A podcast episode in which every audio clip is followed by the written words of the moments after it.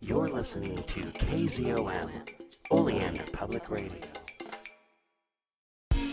Welcome to Radio Free Oleander, a weekly show showcasing the best of 11:30 a.m. KZOM, Oleander, Oregon. Thank you for listening. Your hosts are DB Spitzer and David Heath. Here we go. We are definitely recording. All right. Hey everybody. It's uh it's me, DB, and this guy over here is Farmer Dave, and this is Radio Free Oleander. How's it going, Dave? I am doing fine. The goats are doing fine. Good, good. Oh, well, well, we had to break out a few goat coats. It's, it's getting a little nippy. It's getting yeah, yes, it is getting cold. I am wearing one of my uh, gothy goth sweaters. I feel like I look like a uh, protagonist from an ex uh, uh, expression a German expressionist film from the 20s. It's it's all dark and gray and has holes in it and hangs off of me weird and just need to put like dark circles underneath my eyes and wander I- I asymmetrical streets. I was going to say it looked like you were adopted by Oleander's Chambers family, our, our local goths. Yeah, yeah, no, no. It's uh, most of my uh, most of my winter clothes are all dark grays for like being work clothes and stuff like that, and yeah, and yeah, it's all like navy blues, blacks, and dark grays. So it's like very, very kind of goth, but like dock worker goth. You wear it well. well, it's it's it's my uniform. But yeah, no, and and and and the mayor's like, uh, "Can you start wearing a suit?" And I'm like, "I yeah, I have to go into my storage in Portland and see if I can't find any of my old suits." And he's like, "See if you can't wear something nice. Maybe try and look professional." I mean, the other mayor may have thought that sweaters and slacks were fine, but you know, I'm like, okay, all right, I get it, I get it. But you know. But but he was a fake mayor, so Yeah, yeah, yeah. So, so so I mentioned that we have uh, goat coats, which they're kind of like you, you've seen horse blankets and stuff. yeah, yeah. So you can go and you can professionally find buy you know goat coats. They're like you know 30 40 dollars on online, Mhm. or you can drive into Sandy, go into their Goodwill, buy a bunch of sweat medium sized sweaters for Uh-huh. three or four bucks a piece, Nice. and put it on a goat, and it becomes a goat coat. Ooh, that's nice to And- know. And sometimes if it you know it will cut off the arms, Uh-huh. and then we'll take the arms and we'll put in four holes and then when the babies are born and if they're really cold we put on basically it's a sweater sleeve Oh, the arms of the sweater, not the arms of the goat. yeah the arms of the sweaters not the arms of the goat yes I'm kidding. I, I, I, I knew what you meant. Uh, that's that's wow. That's really resourceful. That's that's pretty cool. That's pretty cool. And uh, when when are baby goats due? uh, there we're looking first one's about march All right, all right. And r- roughly how many uh, baby goats do you think you'll be having? Uh, welcome to Goat Talk. I'm DB talking to Farmer Dave about goats. uh we could have because you know we're milking and we're, we're doing a lot of cheese we're going to need a lot of mamas because uh, a goat some of our strongest mamas uh, such as uh, um, Sonia and uh, Solomon's mother, uh, Smarty Pants. Mhm. Smarty Pants can go two years without milking, but she's one of the few. So you basically got to, um, you've got to basically mate them every year. Mhm. So we could have, you know, we could have 30 new goats. Wow. We'll, we'll, we'll add them. We'll add them to our uh, our uh, our you know grounds cleaning uh, goat crew. Wow, that's that's crazy. That's that's that's that's a lot of goats.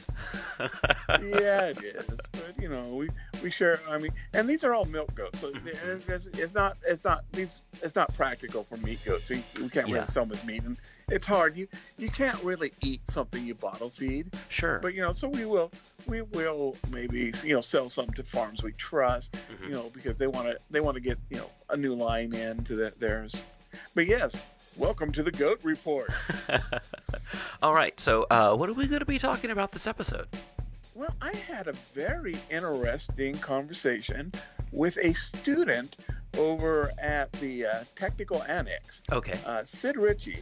Uh, he he's the lead singer and the writer uh, for the local uh, garage band Stinky Duck. Okay. And um, he had a very in- so uh, he had a very interesting sort of story to share uh, about a, a young lady that he saw but hadn't met yet, and uh, it gets maybe a little close to stalker territory, but not quite. More muse territory. All right. And uh, so I shared that last Thursday on my show. Okay, all right. And uh, let's see, uh, you have an interview with someone from something else that we did. Yeah. So James Recently. Palmer. Uh huh. and you know he is a science fiction writer but he also writes horror stories Okay. and um, one of the he also wrote and we talked a little bit about it he has a, a, a novel which just dropped off amazon just dropped off Mhm, um, it's the shadows over london. Uh, and that includes one of my favorite um, um, uh, historical characters in it Mhm. uh, Richard Francis Burton. Now, that's not the guy that uh, married Elizabeth Taylor. This is the explorer uh, and uh, who died searching for the Nile. He was basically a linguist and just an amazing. He, you read the real. Among other things, he translated into English uh, "Thousand and One Ar- uh, Arabian uh, Arabian Nights." Uh-huh. Uh, you read you read about the real life of Francis uh, Burton and I mean Richard Burton, um, and, and it's amazing. But uh, so far, this looks like a really good fictional version of him. Nice. Very cool.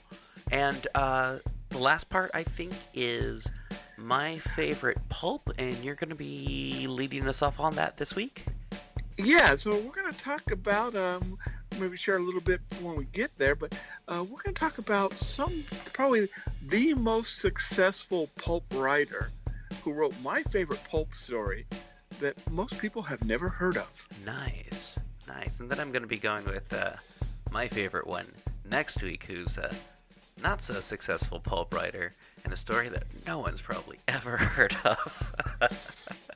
You know what? That that that's good for our audience. Oh yeah, yeah, yeah, yeah. It's a spectrum, a spectrum of weird fiction.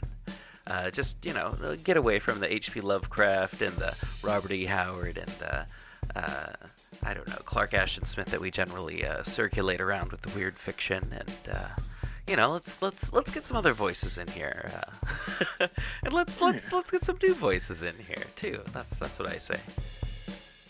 Uh, yeah, I, I agree. Yeah. So I approve. Speaking of voices, uh, let's hear your voice talk about Sid Ritchie and uh, his uh, his uh, story. So, welcome back. You are listening to Radio Free Oleander on KZOM, KZOM 1130 on the AM dial. And uh, we've just spent the last 90 minutes, people calling in and sharing embarrassing zoo stories.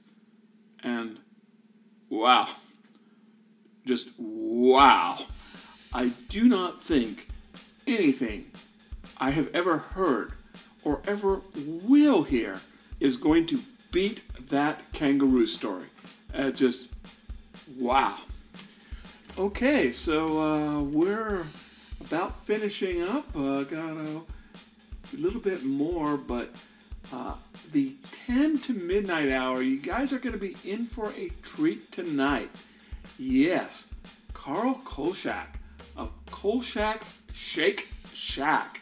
Say that three times fast. He's the one who provides Chicago style shakes. What exactly is a Chicago style shake? I will let him tell you. But he's going to bring the music of his hometown, Chicago. So we're going to hear some jazz. We are going to hear some blues. We are going to hear some R&B, and we will even hear a little bit of 70s and 80s Chicago punk. So yeah, you're not going to want to miss that. That's going to be between 10 and midnight tonight. Uh, but as we're finishing up, I want to tell you a story that was told to me last week in the in the studio, and this is going to be part of my People of Oleander series, and where I share or people of Oleander, you know, you know, people who live here, tell me a story, and they give me permission to tell it on air. Uh, again, I don't claim this is a true story. All I claim is that they told me. Um, but uh, they seem to be telling, they seem to be thinking they're telling the truth when they tell me the story. So this is going to be a story which I call Creative Muse, featuring Sid Ritchie. Now, Sid Ritchie, uh, you may have heard Sid. Sid uh, is a member of a band here in Oleander. Uh, he and his bandmates, they are called uh, the Stinky Ducks.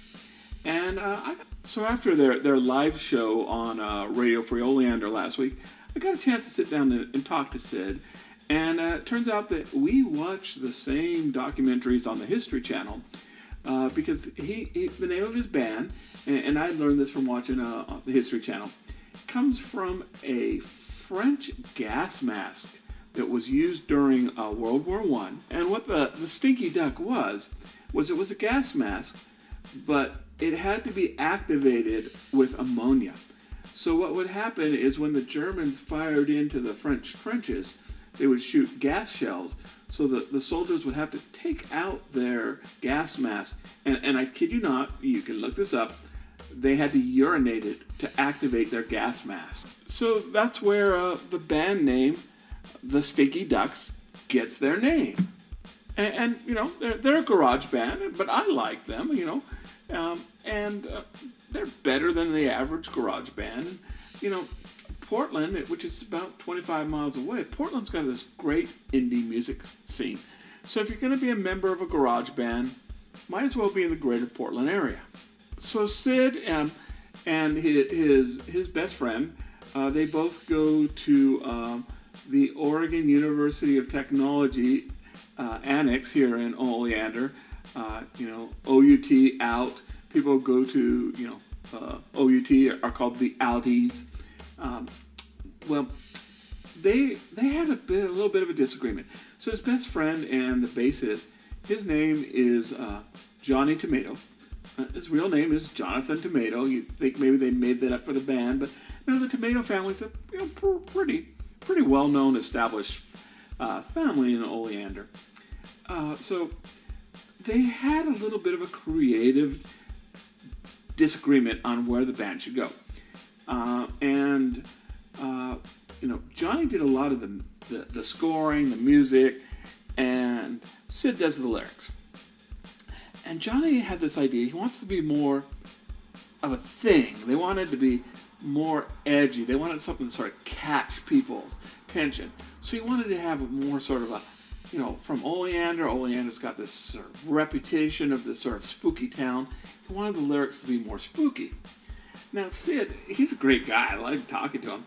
You get up. He's a, a romantic, and, and, he's a romantic at heart. And, and when I tell you this story, you're gonna kind of agree with me. He's definitely a romantic. He wanted the music to go more romance. He wanted you know early, early pre-drugs, pre-Yoko Ono Beatles. You know, like I want to hold your hand type, you know, st- songs. So so Sid's sitting in the park. And he's trying to he's trying to write these these songs, and you know it's out by Eldridgetown, so he's got to wear his gas mask.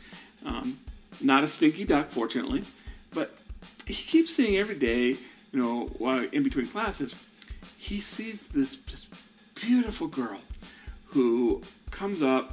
Um, obviously, she's got a nice car, about his age, uh, always wears black, but it's really fashionable, nice black clothing. Um, so he guesses that she's got to go to you know the rival school. She, she's got to go to um, Blossom Hall, which is part of the uh, is the liberal uh, arts college here uh, outside of Oleander. Uh, and she goes to Speedos, uh, where um, you know get her coffee, where everybody in Oleander gets their coffee. Um, And even though it's really a, a drive-up kiosk, Pierre Lumberjack McKenzie, the, the guy who owns it and runs it, um, you know, even though it's a drive-up, he always writes the person's name on the cup. And um, one time, um, she was, uh, I don't, I guess she was throwing away her old cup, uh, and threw it in the trash can there. So he went up, and he saw her name was written on. Uh, it was Casey, and he started really obsessing about Casey. And he started writing all these songs about Casey. And as far as he thought, you know, this was some of his best stuff. But they were love songs. And, you know, he figured, you know, Casey, it's got a, he's guessing short for Cassandra. You know, he wants to talk to, to you know, Pierre about it, but even if you know him, a six foot two giant hairy man who goes by the name Lumberjack and is only wearing Speedos and Crocs can be kind of intimidating. So he, you know, and he's also, he's too shy to actually maybe talk to her. Uh, and besides that time that she threw her garbage out, uh, he, she never leaves the car. Um, so he does what every good, red blooded American boy would do he stalks her. Uh, now, I didn't mention what type of car she had. Uh, I mean, it said it, I think it said it was nice and expensive, but it, it's a classic. There's a lot of classic cars here. Um, you know, uh, those three uh, uh, Norwegian guys with the beard and the red conical hats. You know, they they drive you know hot you know like a Deuce Coupe or something. So there's a lot of classical classic cars here, but she has a a 50s uh, Robin's Egg Blue uh, convertible Thunderbird. So he just follows her. And then she drives up. You know, he figures she's driving back to uh, to uh, Blossom Hall, especially you know she starts she starts heading up west, and she pulls over, and she goes to the glorious Resurrection Cemetery. Now he drives by, you know, and the, didn't really have any reason there, and, and he comes back a couple hours and the car's gone. And he's thinking about all these songs that he wants to write about Cassie. Um, or Casey. He's really not sure because, you know, um, Lumberjack's not the world's great sp- speller, so he's not really sure how her name is pronounced. But uh, so he decides Cassie for uh, for uh, the songs, and she always wears black, and she's mysterious, and, and she's it describes her. She's just gorgeous, uh, sort of a, a light-skinned, maybe Arab, maybe uh, you know uh, India Indian descent. Um, so he describes her. He starts writing songs and he knows there's you know there's this old legend about Gloria, the the ghost of Gloria's resurrection cemetery. So he writes this song about Cassie, but he kind of adds some some words. And, so it could be: is he writing about her, or is he writing about a ghost? And, and he kind of takes his his clues from the band Evanescence. And, you know, they've been around, what, now, 20 years. But when they first came out, you know, they had all these songs which were about, like, unhealthy romance and vampires, which, okay, cool. But they didn't explain a lot of their songs. So, when they first came out, some of the people that bought their records the most, the CDs the most, were Christians. Their CDs were selling like crazy in Christian bookstores because they thought that they were talking about God. And then Evanescence says, no, we're talking about twisted boyfriends and vampires, and then the Christians give away. But, you know, so he thought, I'll write this song, and I will write it about this girl and I won't tell Johnny that it's about a real girl. And I will let him, just like the early Christian listeners at Evanescence didn't know really what they're talking about, but I'll let him draw his own conclusions. So he takes the songs, and Johnny loves it. And Johnny thinks it's the greatest thing ever. And so they start making new songs.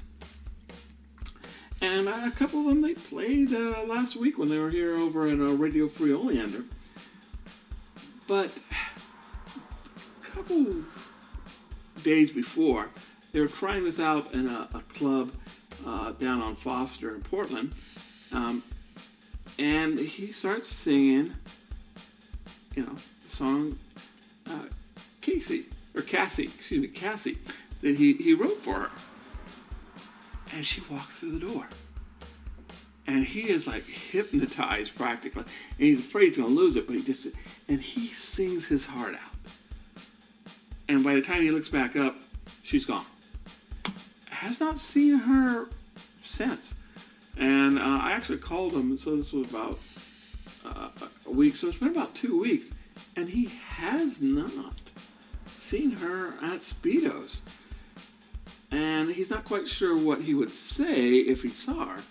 But, you know, it's kind of like she's disappeared from his life. And, you know, I, I was joking and I said, Oh, it sounds like you've been ghosted by a ghost. He didn't think it was funny, but I thought it was funny. So, um, yeah, that's just a interesting story I felt about people living here in Oleander and about how sometimes we interpret things and they're not the way the person who created it meant them to be interpreted. Well, we are about out of time, and I'm going to turn this over to the Honorable Mr. Kolchak who is going to bring you the music of his beloved Chicago. This is Farmer Dave, and this is 1130 on your AM dial. You're listening to Radio Free Oleander on KZOM. Good night, listeners. Good night, Sid. Good night, Cassie or Casey, or whether you're a human or a ghost. Good night, Oleander. You're listening to KZOM, Oleander Public Radio. Welcome back. This is Farmer Dave on the Farmer Dave Show, and we have got a really special guest today, and I'm excited to talk to uh, James Palmer. Uh, welcome to the show, James. Hi, glad to be here. Thanks for having me. Thank you. And you're primarily a, a science fiction writer, correct? Uh, that is correct uh, with a little bit of, um, from what I'm gathering here, uh, from a little bit of sort of time travel, a little bit, uh, maybe a little bit of horror thrown in. Yeah, a, a, little bit. A recent novella series I did combines uh, time travel with uh, Lovecraftian uh, sort of horror, uh, sci-fi themes. Excellent, excellent. And if people were uh, who are listening here were interested in finding out more about your books, where would they go? They can go to my website at jamespalmerbooks.net. I've got a, a little uh, short uh, collection of two stories that they can get for free if they uh, uh, sign up for my readers group. Okay, excellent, excellent. And I'll tell you the one that I am sort of excited about. In fact, I just bought on Amazon today. Um, I'm not going to get it for a week, or we'd be able to talk about it, but maybe have you back on later or after I've finished reading it. Is Shadows over uh, Shadows over London? First of all, I'm a big Lovecraft fan, so you pretty much had me at Shadows. Um, right. But uh, so the main character there is the one of my favorite people in history, um, Sir Richard Burton. Now, not the one that married the actress, but this is the the historical explorer. Uh, can you tell us a little, little bit about Burton in your book? Um, Burton in, in my book is is a lot like um, what I think he was like in, in real life. Things veer off a little bit uh, in in my book. Richard Sir Richard Captain Sir Richard Francis Burton, uh, as he was known after he was knighted. Um, was a uh, British. Uh, he, he was a writer, an ethnologist, a spy, a poet. He he journeyed to Mecca in disguise, uh, which for a white man back in those days would get you killed if you were found out. Pro- Um, probably the first white man, non-Muslim, to do that. Absolutely. Uh, he he was a he was a translator. He was one of the first to translate the uh, Thousand and One Arabian Nights. Um, he um, uh, he was uh, one of the few people to trace the source of the of the Nile River uh, in in Africa. Uh, he you know caught malaria a couple of times doing that. Served in the uh, uh, British Army. He took a, a spear tip to the face, uh, which is which is which is pretty cool. Um, and yeah, he was just a very interesting uh, fellow. Just yeah, yeah. He's the type of person that you know you read the first part of his biography, and I think, gee, what have I done with my life? Exactly, he makes just about anybody look like a total slacker. Absolutely, and um, no, just a fascinating person, and I'm I'm really excited. I can't wait to get that that book.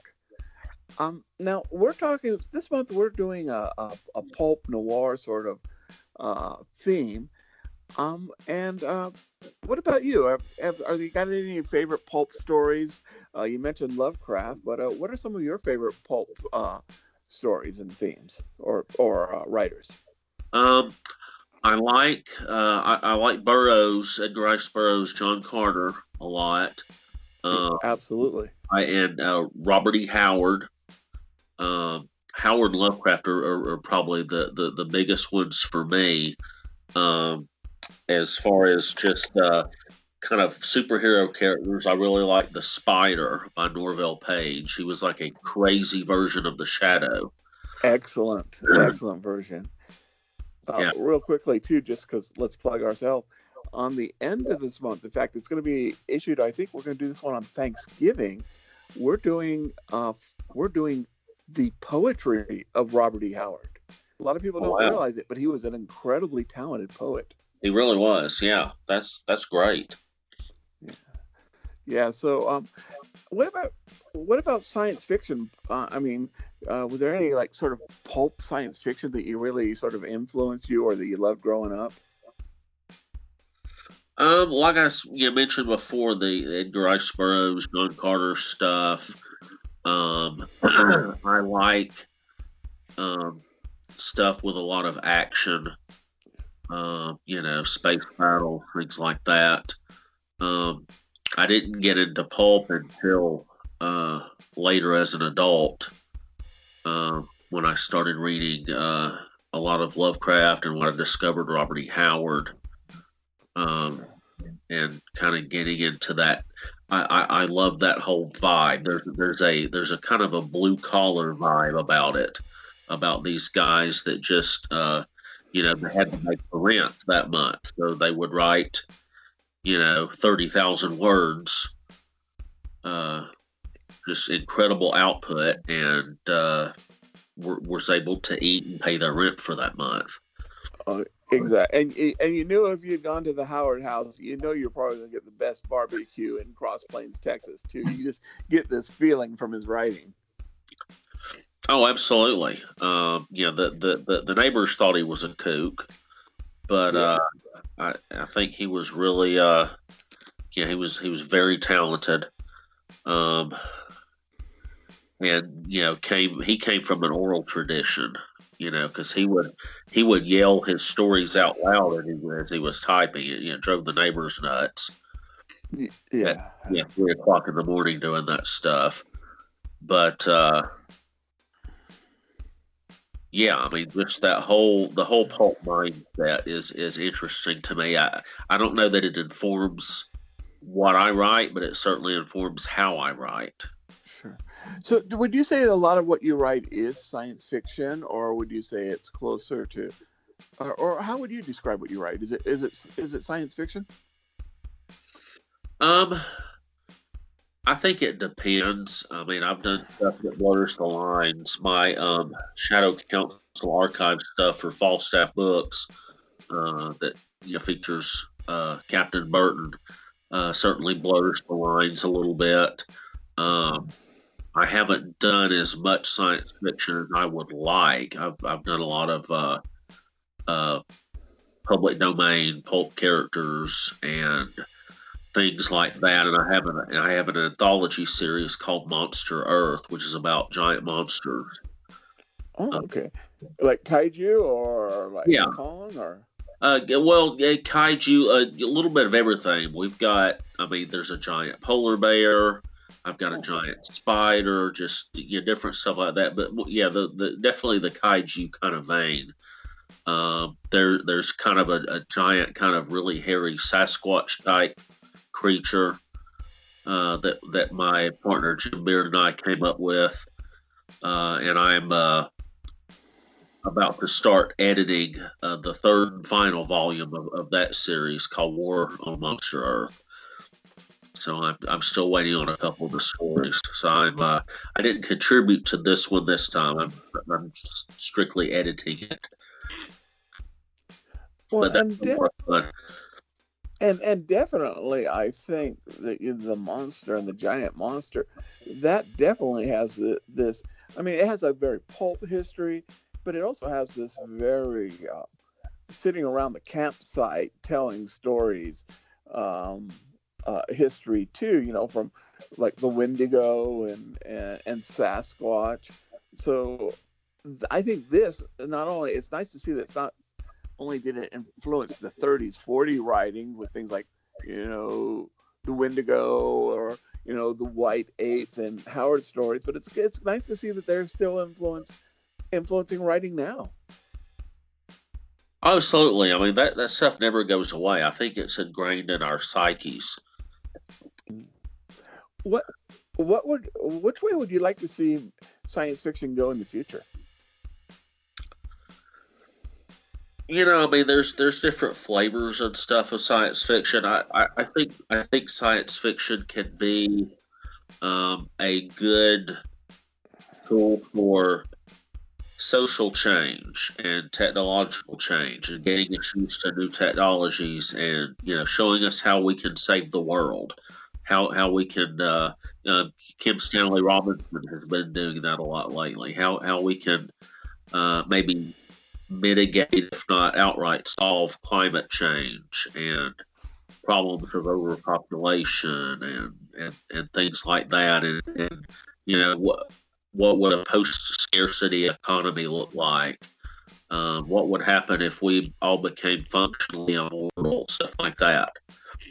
I think is really intriguing and fascinating.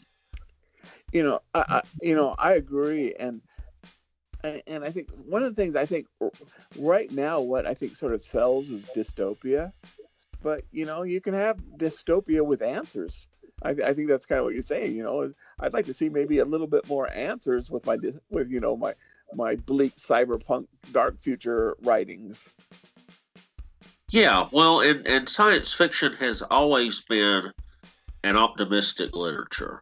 It it tells us that there is a tomorrow. There will be a tomorrow. Now we might be cowering in fear from our giant cockroach overlords, but there's a tomorrow, and while there's a tomorrow, we have a chance. We have a chance to make things better. Um, It- exactly it's kind of hidden in star trek but you know star trek there were several world wars before they got to the part where they got to the federation Exactly.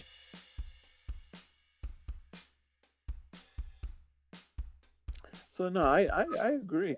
Do you think that, that that's where the market's going to go towards, or or uh, do you think it's sort of maybe once we get past the 2020s, we're going to kind of see uh, maybe different markets coming up?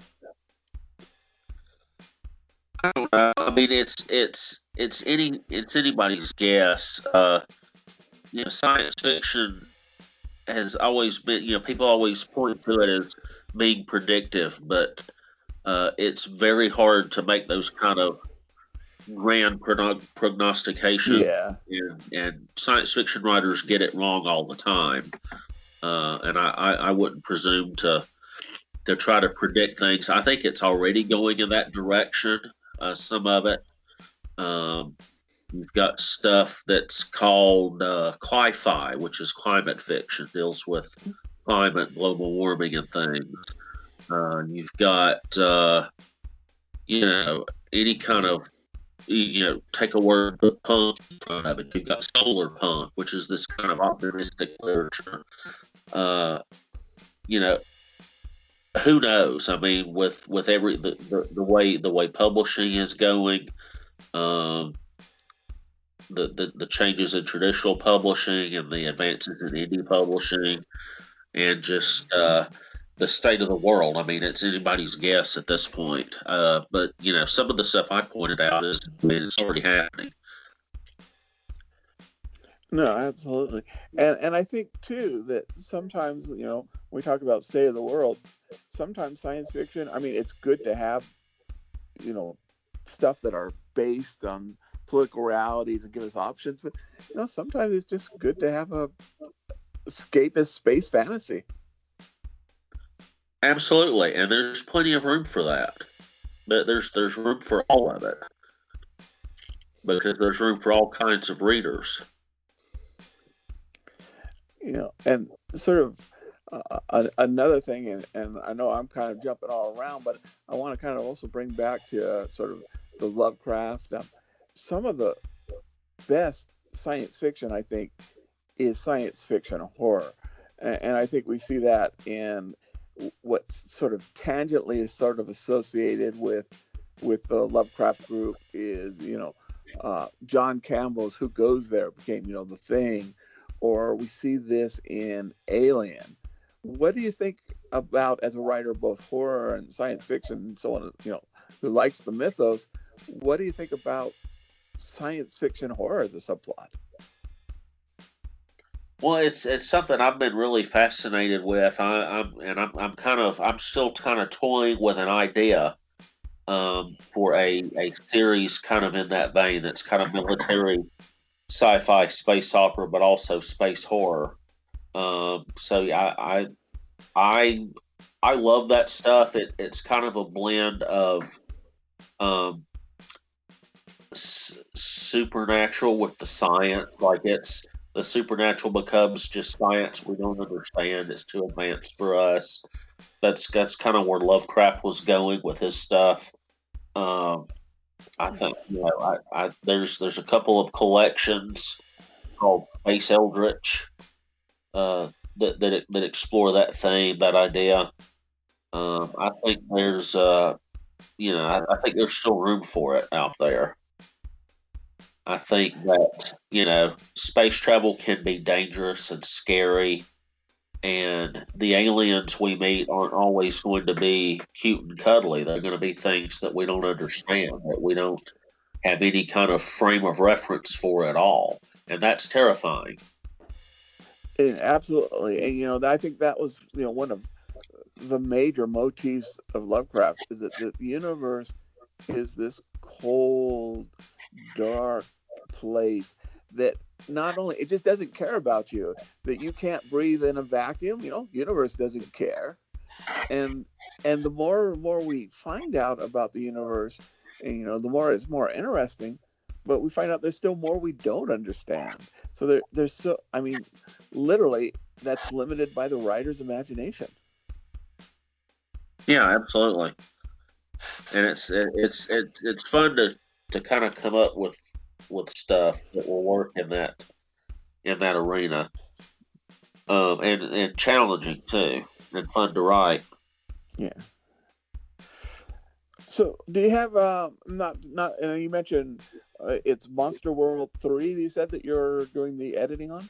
It's uh, Monster Earth. Yeah, the third volume's called War on Monster Earth. It's Monster Earth, Betrayal on Monster Earth, and War on Monster Earth.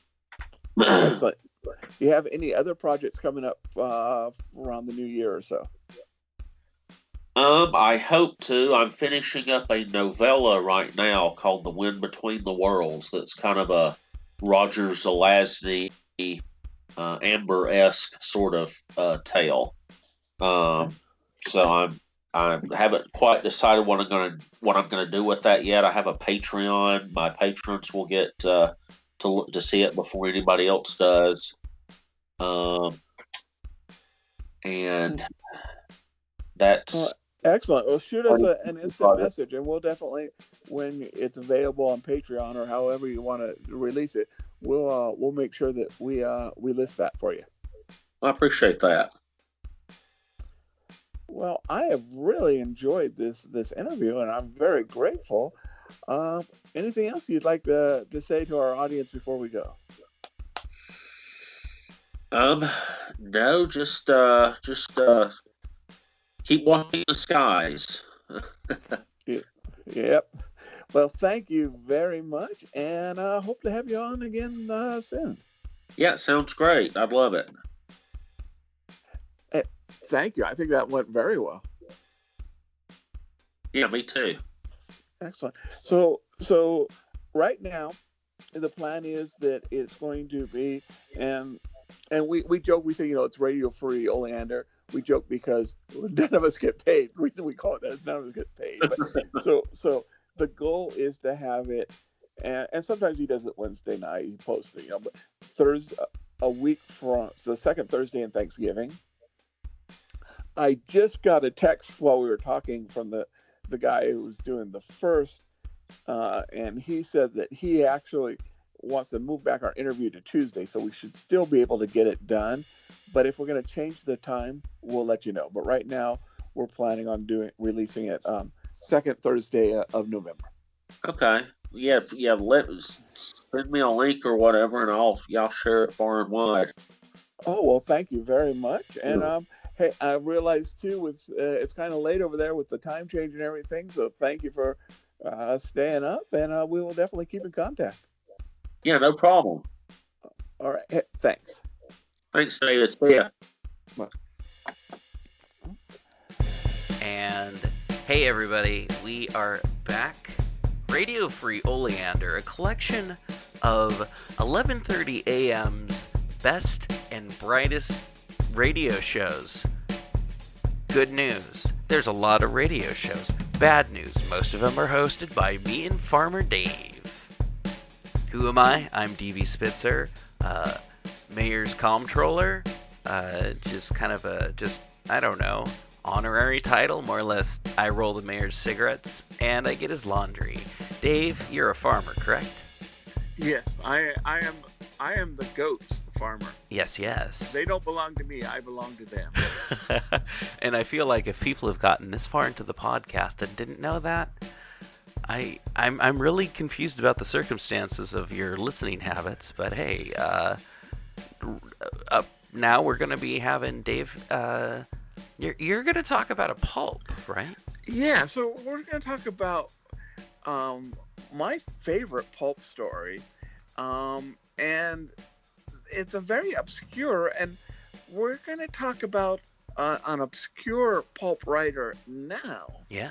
But in the 30s, 40s, 50s, um, he was by far more prolific and probably more financially successful Uh huh. as well as having more name recognition than, say, Lovecraft or even Robert E. Howard. Mhm.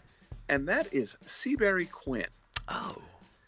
Are, are you familiar with Seabury Quinn? Seabury Quinn's one of those names I hear uh, Derek, Monster Kid Radio, and uh, Ken Hite kick out at panels, and then I'm like, I write it down, like, oh yeah, I gotta do that. I, I gotta look.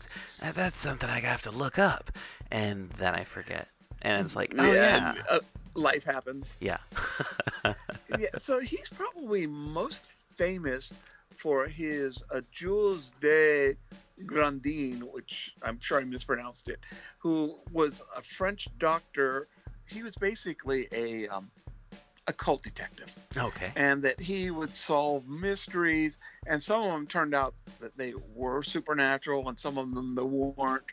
Um, and he basically was sort of a French Sherlock Holmes living in America Gotcha. That's not what we're talking about, but that's what he's most famous for.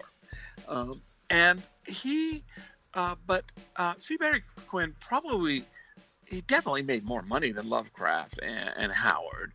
Uh, more prolific by far than Lovecraft. Lovecraft published in his lifetime what 20 30 stories that weren't you know derleth coming up later or something or or uh, you know ghost stories where uh, seabury quinn during his career published over 154 pulp stories. Yeah. now unlike a lot of these authors at the time Uh-huh. seabury quinn didn't really need the money. He was a lawyer. Uh, and he worked and he specialized in things um, oh he specialized in uh, among other things he, he changed through his career but working for um, uh, undertakers. In fact i believe he wrote the the monthly magazine for lawyers specializing in undertakers. Uh, and so writing was just sort of a way he calmed down you know it was fun he liked it. It he didn't have to worry about you know paying the bills because of it. Yeah. and he wrote what I think is the best pulp story ever written, but it's also extremely obscure. Um, and it's called uh, "When Lesser Brethren Mourn," Hmm. or, or excuse me, the the Lesser Brethren Mourn. Yeah. And it was first published in 1940. Um, it was the October version of Strange Stories, Hmm. and most of him, most of his writing, were um, on you know about uh, amazing tales and uh, you know w- you know weird fiction. But Mhm. Strange Stories, if you could, you wanted to publish in Strange Stories because they paid a little bit more. Excuse me. and um, so it's the October issue. There's only 13 cop or 13 issues of Strange Stories, um, and the cover, uh, the cover article this year on this particular episode or issue was for a August Derleth and Mark Schorer uh, story called "The Evil Ones."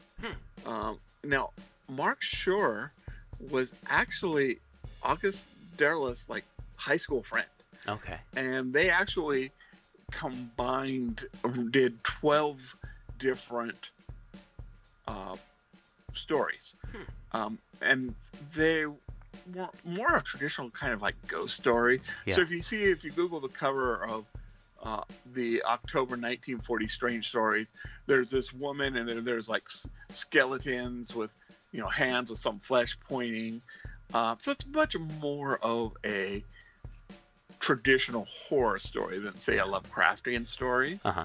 Um, and um, so um, the additional, um, this particular article or this particular issue has uh, stories by Robert Bloch, who wrote Psycho, uh, Seabury Quinn, and I believe it also has uh, a, a Kuttner story in it. Um, now, if you're interested in buying this particular uh, magazine, which sold for 10 cents in 1940, Uh huh. gonna run you about $100. Yikes. Yeah. Um, but um, so fortunately, and I thought that there was only one, up until I did a little bit of research today, I thought that there was only one reprint of uh, The Lesser Brethren Mourn. And that is not true. There's actually a second one. Uh, it's in volume four of the uh, stories of Seabury Quinn. Mhm. Um, that too is going to run you about a hundred bucks, about ninety-five dollars. Um, so volume four of the Seabury Quinn stories is 424 pages. I think there's seven volumes, so that tells you how prolific a writer he was. Now, I came across this story though in a Barnes and Noble.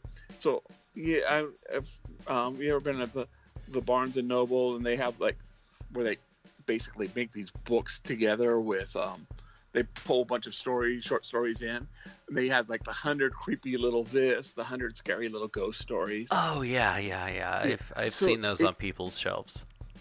Yeah, so in the hundred creepy little creatures is where I found it, Okay. uh, and that was published in 1994. Huh. And there's a hard copy and a paperback copy, and ironically, because I think they made more hard copies, or maybe they just lasted longer, it's you usually about two dollars cheaper to buy the hard copy.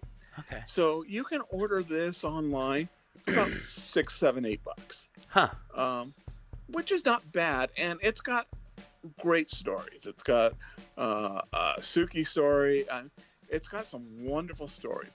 So if you work that out, let's say you pay eight bucks, Uh huh. you know you're paying like you know eight cents a story. Huh. Um, it, it's definitely worth it. it. It's a it's a good it's a good book, especially if I got it because at the time the only time I could read was at work when I was working hmm during my breaks. So you know, you know, two or three breaks, and I finished one of the short stories. Uh, but you can get that again online for less than nine bucks for a good copy. So, why I'm going to spoil it, since though I'm going to go ahead and spoilers. Uh, I think this is the best story, but I'm gonna I'm gonna tell you my version of the story. If you don't want to hear how the story ends, turn your computer or phone off right now. Oh man, I have to record this. Oh, yes.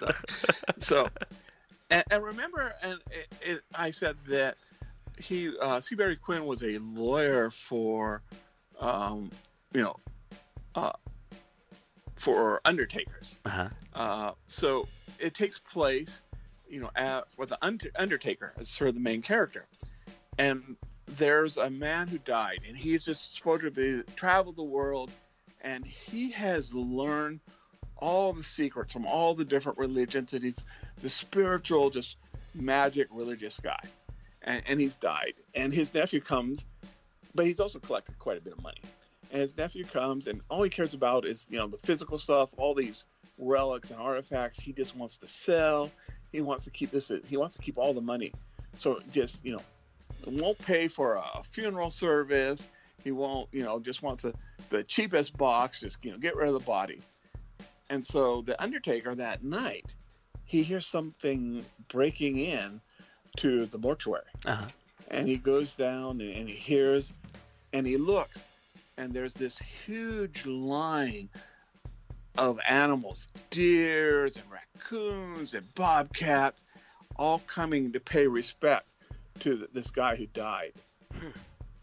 And, and it's just uh, the way it's written. I just think it's a, just a, and the the ending is just a great story. Cool. Very now cool. there's kind of a weird thing though. Uh-huh. So it's hinted in the story that the lesser brethren mourn Mhm. is from the Quran. Okay. If it is, I can't find it. huh. Um, so, uh, you know, and there I found one researcher thought maybe he meant, you know, there's, I guess, uh, St. Francis, who's known for loving animals, you know, calls uh, animals his, his little brothers. But, you know, where he got that title, and in the story he says it implies it comes from the Quran. I don't know. Nobody's able to find that connection. Mhm. But uh, like I said, I think that it's the best, well written. Of course, you know I spoiled it for people. Um, short story, and, and I'm amazed that it's so hard to find. Yeah. So we got a few minutes. Um, let's talk about the other thing that um, uh, Seabury Quinn wrote. All right. So he- in about the 50s, he wrote this around the 50s. In the end of the 50s, he has a stroke, uh, and he dies in the 60s. So this story is not published until 1977, uh, and it's called Alien Flesh. I don't know if you've heard that or. I think this is why I know who Seabury Quinn is. So it's a story about basically an archaeologist who gets the Egyptian gods mad at him, and so they change his gender. And it's surprisingly, for something that is written in the 50s, Uh-huh. surprisingly sympathetic. And that, you know, as this person deals with the changes in what is now her body and how it grows and how she falls in love and she has to explain, you know, where she came from and who she was. And it's a surprisingly, like I said, it's the type of story that you would think would be written in the night in the 2020s Mhm. as opposed to the 1950s. Uh, again, it was not published in his lifetime. Interesting. That sounds cool. Now, that again, to get an original copy, and I'm seeing if find something online, but an original copy runs about 50 bucks. Yeah. So, and as near as I can tell, there may be second or third printings, but I haven't been able to find a copy yet. Ah, I tell you, it drives me crazy. Loving pulp, Yeah. old pulps is uh, very, very expensive. There's like even even not so old uh, weird fiction tales, like uh, like trying to track down like very specific stories of Ramsey Campbell now will cost you an arm and a leg. yeah, you know, and, and it's I remember, you know, 30 years ago, my dad, know, 90, he came across a whole bunch and collected 1930s um, National Geographics. Uh-huh. You know, they paid like a quarter or a dollar a piece. I probably closer to a quarter at the Salvation Army uh-huh. and there were all these you know analogs and, and even amazing stories and you know if i'd known then what i know now Uh-huh.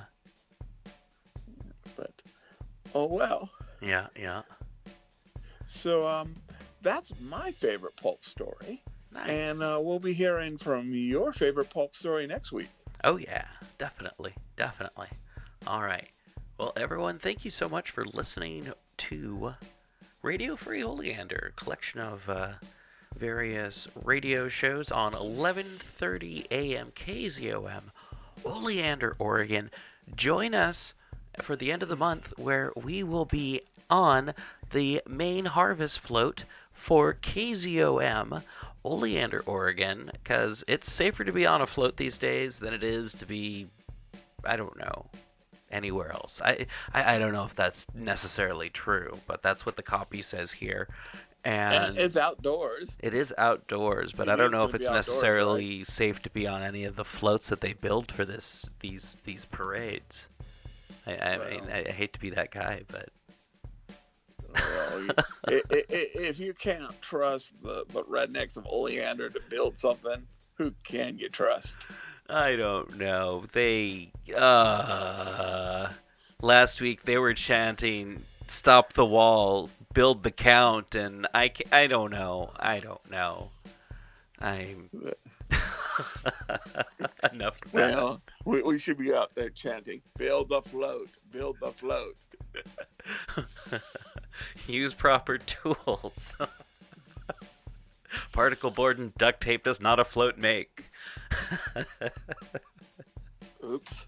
Yeah, well, that happened. I, I heard about last year. I heard about last year. So, anyway, so that's uh, that's that that's what we got coming up for uh, Harvest Fest there, and no, it's it's not that bad. It's not that bad. I think it was just like I don't know. I think Oblivions got obliviated and built a float that didn't float. So Well, yeah, th- that was the that was their tribute to the Graf Zeppelin, though, where they they used hydrogen. Well, they used it a little bit too much and a little bit too close to, uh, well, the town The, in the. Louis so- Louis uh, Louis Luau's uh, volcano float. Yep, yep. Crazy stuff. Crazy stuff. I'm sure nothing crazy like that'll happen this year. We will have a very safe, sane, clean, and kind Harvest Festival f- float. No one will be shouting the humanity, the humanity at the end of the parade. No, no. And um, most importantly, uh, everyone stay home, stay safe, watch the parade on your TV, and uh, yeah, if if you do want to be outside, like stay in your yard and look at the parade from your house. Don't come out by the street. Um, and if you do, we're not throwing candy or anything like that because we're not anticipating that. So Cheap plastic binoculars are on sale at Johnny Loves Tchotchke. Yep, yep. And A1 has binoculars half off. They're called telescopes Yeah. or monoculars. Half off something like monoculars. that. yeah. Monoscopes. Monoscopes. All right. Hey, everyone. Thank you so much for listening. Rate, review, subscribe, tell your friends about us. And I don't know. Uh, one of these days, we'll set up a Patreon or something. And eventually, we're going to have new t shirts. But until then, check out. Uh, check out the show notes and help support people who need help. We've got uh, victims of forest fires. We have uh, uh, I'll, I'll, I'll, I'll fix the show notes. Just check the show notes, and um, I can't remember right now. All right, thank you so much, Good everyone. causes. Yes. All right, Bye. bye. Okay.